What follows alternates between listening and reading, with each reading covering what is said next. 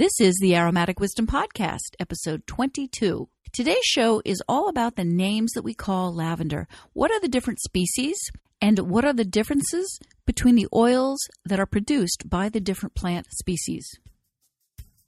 You're listening to the Aromatic Wisdom Podcast with your host, Liz Fulcher. If you're interested in learning about essential oils, hearing interviews with industry experts, and discovering ways to grow your own aromatherapy business, this is the podcast for you. For more information and show notes, visit the website at aromaticwisdominstitute.com. Now sit back, relax, take a deep breath, and enjoy as Liz shares a dose of aromatic wisdom. Hi, everyone. It is so great to be back. My name is Liz Fulcher. I'm a clinical aromatherapist. I've been practicing the art and science of aromatherapy for nearly 25 years. It'll be 25 years in May. And I'm your host for the Aromatic Wisdom Podcast. And I have a great show for you today. I'm very excited to talk about lavender. How is everyone? Today is March 24th and spring has sprung. I know not everywhere. There are places in Colorado, like my brother-in-law lives in Colorado and they're they're under, you know, with snow and I have a lot of friends out there who are just buried in the snow and we've got flowers coming up and the birds are singing and the sun is shining. I'm I live in Pennsylvania, and so I'm very grateful that um, I can go outside now without a coat.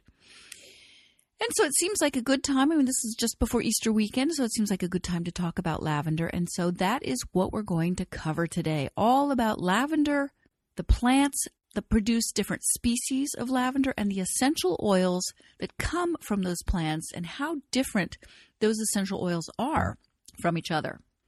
So today's episode is about the taxonomy of lavender, about plant nomenclature, and it's generally full of botanical speak. Don't run away. Come back, come back. I said nomenclature, they're running away. I'm going to admit I'm a little bit of a geek when it comes to plant names. I love saying them. I'm I'm sure it's because I, I speak Italian and the plant names are based on Latin and Italian's based on Latin, and a lot of the words are very similar. And it's just so much fun for me to say, like Citrus paradisi or Foeniculum vulgare, Lavandula angustifolia. I feel like I'm speaking Italian. So, and of course, sometimes I, my students end up having the same pronunciation, which is so stinking cute. It's really important to understand for an aromatherapist and an herbalist to understand as much as we can about the plants that produce our essential oils. And once you know the plant names, it's going to help you ensure that you are using the right oil for the job. And I'll be talking about that in a little bit. When you hear the term plant taxonomy or plant nomenclature, what does that even mean? So we're going to start with the word taxonomy. So basically, taxonomy is the science of naming things. It's the science of naming, describing and classifying plants, animals, and microorganisms. So, all organic things in the world, basically. It's a system where, where like things are grouped together and that helps to give order to everything organic that exists. So, botanical taxonomy is therefore grouping of plants with similar characteristics, right? So, what the taxonomists do is they look at the morphology. So, that's a fancy word for what something looks like, is its morphology. They look at plant morphology, behavior, and also the, the plant's genetic and biochemical profile. So, they really get every single detail about a plant what it looks like, what it sounds like, how it grows, what is its DNA. And they classify similar ones together and they give them fancy names, which are called binomial, or I beg your pardon, they're called Latin binomials because binomial means two names. I'll talk about that here in a second. So, this system was developed by Carl von Linnaeus in the 1700s. But since then, there have been loads of scientists who've gotten involved in naming the plants, clearly because the guy's dead. And plant names are changing all the time. There are often new plants that are discovered and therefore new names have to come up, have you know, have to be created. Sometimes you'll see the name of the taxonomist who named it incorporated in the plant in some abbreviated form. So, for example, von Linnaeus, his name is often abbreviated as L I N N. So, if you ever see L I N N on a plant name, you'll know that it was named by this Carl von Linnaeus. All right, that's taxonomy. Nomenclature is another word that we use in aromatherapy. Nomenclature is the term for naming of those things that we have grouped together. So taxonomy groups them together, nomenclature gives them their names. Uh, it's how we distinguish things with similarities and differences. It is such a helpful practice because something like aromatherapy is a global practice, isn't it? We have people from all over the world using essential oils. And when we start speaking to each other, we want to be sure that we're using the same language and talking about the same thing. So, a lot of essential oils are referred to by their common names, so lavender or orange or grapefruit or fennel. But it can be really confusing because different people in different parts of the world, let's just go with the English speaking world, we may call oh, chamomile something different. Somebody may call it English chamomile, somebody else may call it wild chamomile. I don't know why I'm using chamomile because this is a lavender episode, but you get my point.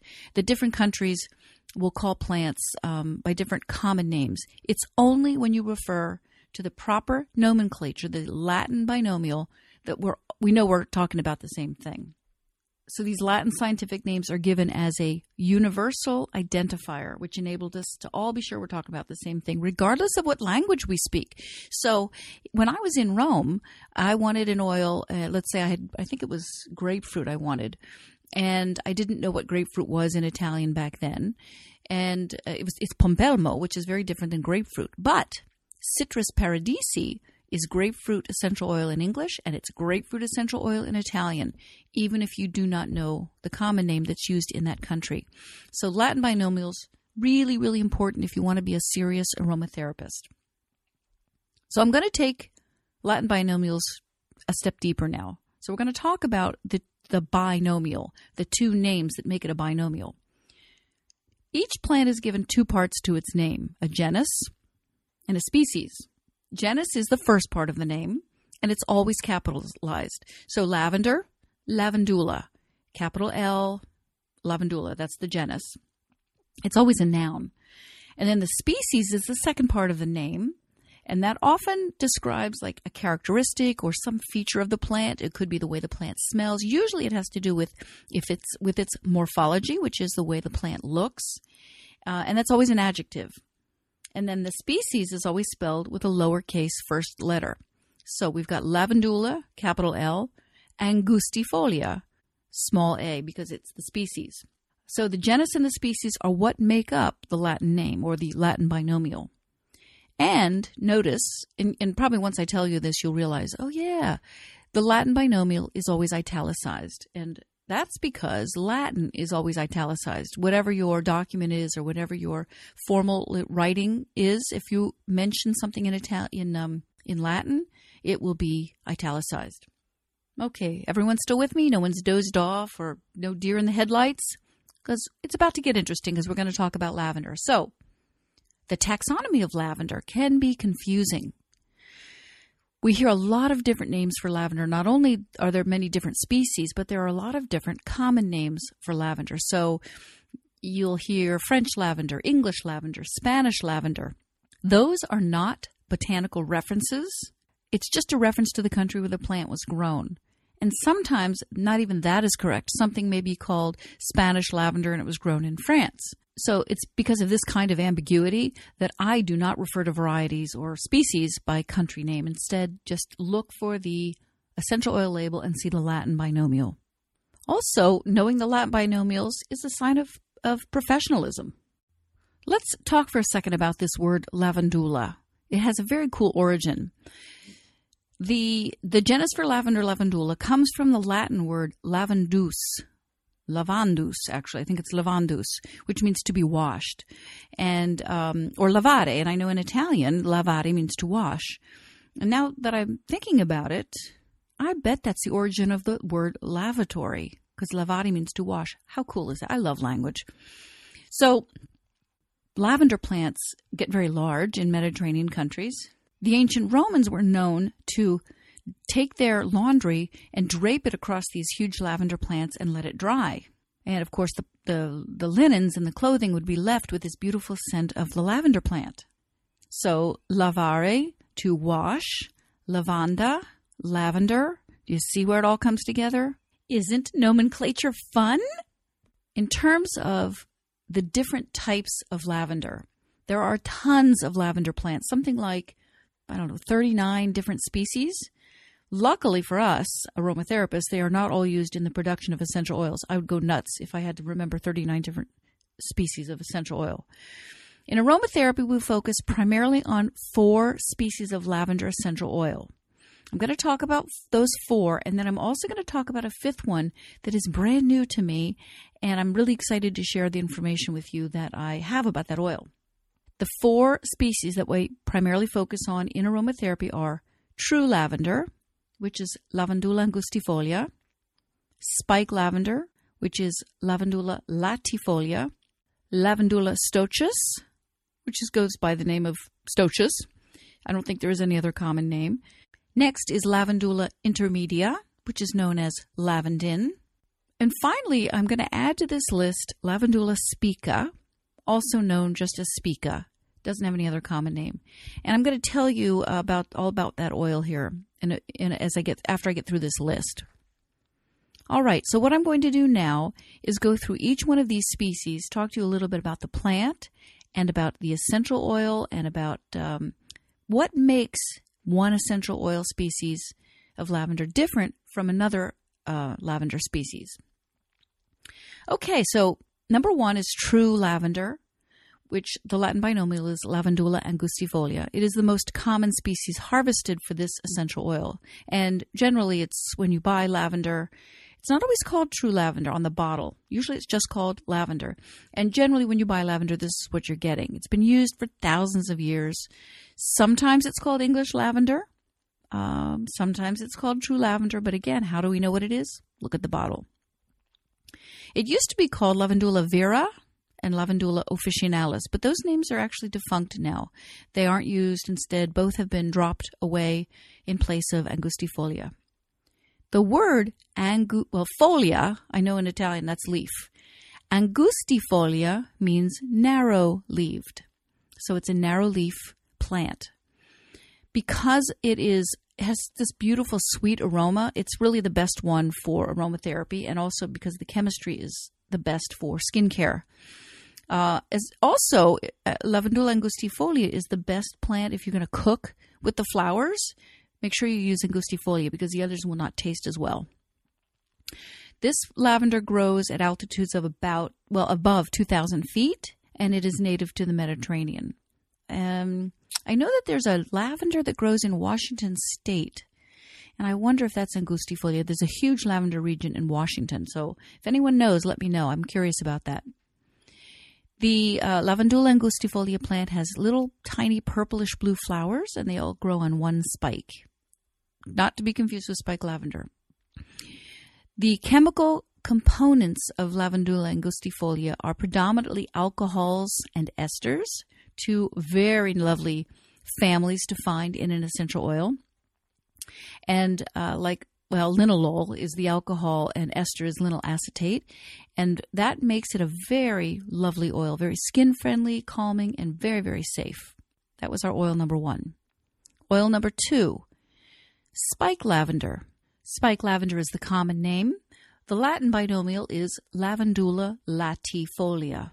It is usually called, it can either be called spike lavender or sometimes it just goes by the name spike. The word latifolia, so that you've got that word folia again, which means a leaf. Latifolia means it has broad leaves. So these plants have leaves, obviously, that are broader and their color is different. They're grayer than those of Angustifolia. It also has taller flowers and real taller flower spikes than the angustifolia. So if anyone grows spike lavender, you'll know it. It's a tall, spiky flower. Um, the leaves or the flowers are bright blue, and if you smell it, the, while it's in the plant, you'll notice that it has more of a camphorous odor rather than that sweet smell. Which means also that this is not a great plant for cooking because it's high in camphor. According to the British Herbal Pharmacopoeia, this plant was traditionally used for headaches, rheumatic pain, colic, and dyspepsia. And if you understand the chemistry of that oil, it, it makes sense for all of those. It's a great remedy for all of those conditions. Lavandula latifolia grows at lower altitudes than the uh, true lavender, and it has a really high yield, so it produces a lot of essential oil. It's very generous. it has gray blue flowers and it's primarily grown in France and Spain for the essential oil use. So the chemistry of spike lavender is really different from the angustifolia. It has uh, it can be high in 1/8 cineol and even as high as 25%, and it's high in camphor, about 10%. And this chemistry is what one of the things that makes it really different from Lavandula angustifolia. It has therefore it's going to have some safety features. First of all, I I think it's uh, it's great for colds and, and pain and so forth, but I wouldn't use it on children under I don't know, I wouldn't use it on very young children like under the age of 5 because of the camphor content. Oil number 3 is lavender stoechas, the Latin binomial Lavandula stoechas. It's sometimes called Spanish lavender, but I've often heard it also just as called stoechas just by its uh, species. I don't see this essential oil widely sold, and that's probably a good thing because it has some chemistry that can be concerning. Lavender stoechas has a really high camphor content, really high, high higher than spike lavender, and should definitely be avoided by children. I just children and camphor do not play well together. Physically, it's not a pretty uh, plant. It's not as pretty as like the true lavender plant, but it's very hardy and it can be it can be seen like on the European coastline. It can grow like right on the sand and in, in between the rocks. So it's a really hardy plant. The chemistry of the oil is high in ketones, so it's like fifty or sixty percent of ketones. So it has its place therapeutically. Like for pain, I'd like to use ketones for pain. But again, it's not to be used with children or in pregnancy. The fourth essential oil is lavandin. That is the common name. The Latin binomial is Lavandula X intermedia. And I'm not sure if I'm if you say X or if you say cross, but if you've ever seen a plant named peppermint is a big one, Pep, uh, Mentha X piperita, that X means it's a hybrid. So lavandin lavandin's the newest addition let's say, to this family of lavenders that use essential oils. So it's a hybrid of Lavandula angustifolia, which is our true lavender, and Lavandula latifolia, which is our spike lavender. So lavandin is a hybrid of true lavender and spike lavender. It first appeared in the early like 1900s and it grows at a low altitude. It's also very hardy and it produces a lot of essential oil. This is what is grown big, big, big in France uh, commercially. When you see photographs of the classic French, you know, the Provence with the fields, rows and rows of lavender, that's lavandin. Um, the flowers are big and they and the plants are easy to harvest. It's very hardy. It produces a lot of oil, so it's wonderful for commercial production. It is generally regarded as a lower quality essential oil than angustifolia, and it doesn't smell quite as sweet. And I'm guessing it's because it's a hybrid with spike lavender, which has camphor in it. So, um, if you grow lavender and you're not sure which plant you have, true lavender has a single stem of, with flower, whereas lavandin has a three pronged stem. So go out and look at your lavender plants and see which one you've got. The chemistry of lavandin is primarily alcohols and esters, which makes it very gentle. But again, it just doesn't smell as great. I think it's used a lot like in soap making and in perfumes and things like that. If anyone knows out there who how, what lavandin is commercially used for, let me know. I'm curious. Um, hybrids don't reproduce. They can't reproduce naturally. I mean, they have to be cut and cloned, and that is the case with lavandin. So you know, hybrids in general generally don't reproduce in nature, so they have to be propagated. And another reason why it's great to use it commercially because when it's cloned, it's going to produce the same essential oil chemistry over and over and over again, and pretty much the same smell. All right, moving into essential oil number five, our lavender number five. So this one I'm excited to talk about. It's an oil that is new to me, and it's Lavandula X Spica. The common name, I think, is just Spica. S P I C A. I don't know if they're saying Spica. I say Spica. Um, please note, this is not spike lavender, as I have heard it called. Okay. Lavandula spica came on my radar last fall. My birthday is in October, and my friend Derek Pierce and his wife Jill sent me a birthday package.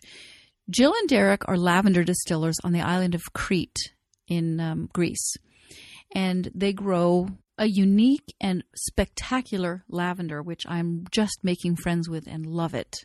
So I got this package in the mail from Derek and Jill, and it had lavender hydrosol that they create. It had uh, some St. John's wort oil that they make, and it had a bottle of their Lavandula spica. I have never experienced an oil like this. When I opened it up and smelled it, immediately I thought of rosemary. Well, they sent me the GCMS report for the oil, and it has between this particular batch had over 80% of 1 8 cineol. That's very unusual for a lavender. You tend to 1/8 cineol is a chemical component that gives things a camphoraceous eucalyptusy kind of smell. So you'll find it, of course, in eucalyptus. You'll find it in in uh, Ravensara. You'll find it in rosemary. I've never seen it so high in lavender. So I, I saw the GCMS report, and I really would not have believed it without seeing the report.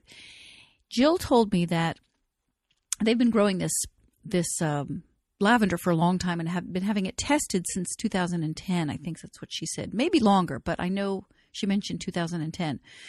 And Jill said that the 1 8 cineol has increased since 2014 after several years of drought. In my classroom, I stress over and over again, I tell stories like this. This is why you want to buy essential oils that have been batch specific GCMS tested. A batch can change from one year to the next depending on well a lot of things. It can be weather primarily is, is a big one but it can also be you know growing conditions and so forth. C- completely change an oil's chemistry. So she said from 2014 the 1/8 cineol content has risen I've never come across a lavender like this. I wish that you guys could smell it. I, I wish there was some way I could, you know, waft it to you through the airwaves because it's gorgeous. It's a lot like rosemary, and but of course it's softer and it does have a lavender aroma around the edges. Um, I took it into Pompeii Organics one day, and I let several people there smell it, and they all thought it was rosemary. They didn't really guess that it was like sort of like rosemary, but there's something else. Well, because it's a lavender. So the story around the name of this oil is very interesting. So Derek and Jill have been on. They're Brit- British and they've lived in in Crete for a long time, and in 2003, Jill got a starter set of, of plants from a nursery in Greece. And she said in 2003, no one really knew much about lavender classification, so they got these unnamed plants. They just knew they were lavender. And the local people were calling it spica. Again, I'm, they may be calling it spica, but I say spica. So Jill and Derek really wanted to have a positive identification for this plant. So, Jill, for years, she did research and discovered in a book called The Genus of Lavender by Upson and Andrews. She used a monograph in that book to make a positive identification and discovered that Lavandula spica is a hybrid between spike lavender, Lavandula latifolia, and another lavender species called Lavandula dentata. Now, I know nothing about Lavandula dentata in, in terms of its chemistry. I only know that it gets its name because the leaves have like it's like a toothed leaf, toothed leaves. Because dente is the word for tooth, and that's where we get dentist. So Lavandula dentata has toothy leaves. Jill shared that where they live in Greece, the Lavandula spica is generally just used in landscaping, and as far as she knows, they are the only ones that are actually cultivating it for distillation, cultivating it for the oil. And she was cute and she said, But it's also a big world. For all I know, somebody else is doing it. But I would be interested to know because it's a very unique oil with this um, 1 8 cineol content. Just some more about the oil. It is a modern hybrid first spotted in 1952 in Sydney, Australia, and it was much later analyzed to confirm its parenthood of Lavandula dentata, Lavandula latifolia. You can find out more information about Jill and Derek's lavender farm in Crete by going to their website, thelavenderway.com. I'm going to put a couple things in the show notes today. I'm going to put uh, the link to their website, The Lavender Way. I'm going to put the link to the book, the Lavender Genus book that I thought I thought you might find that interesting. And also, I did a blog post a long time ago on taxonomy and nomenclature. So I'll put a link to that as well because I think sometimes it's easier to see things written than to hear them. So, um, and, and, you know, basically what I talked about today, I talked about in the in that blog post, but again, maybe easier if you read it. So, today we talked about taxonomy and nomenclature. We learned about taxonomy as a science of classifying plants, nomenclature as a term for naming of those things that we have grouped together. We learned what a genus and a species are, and that the the uh, genus and species together is called a Latin binomial. It's always italicized. And then we learned about five different species of lavender that produce essential oils.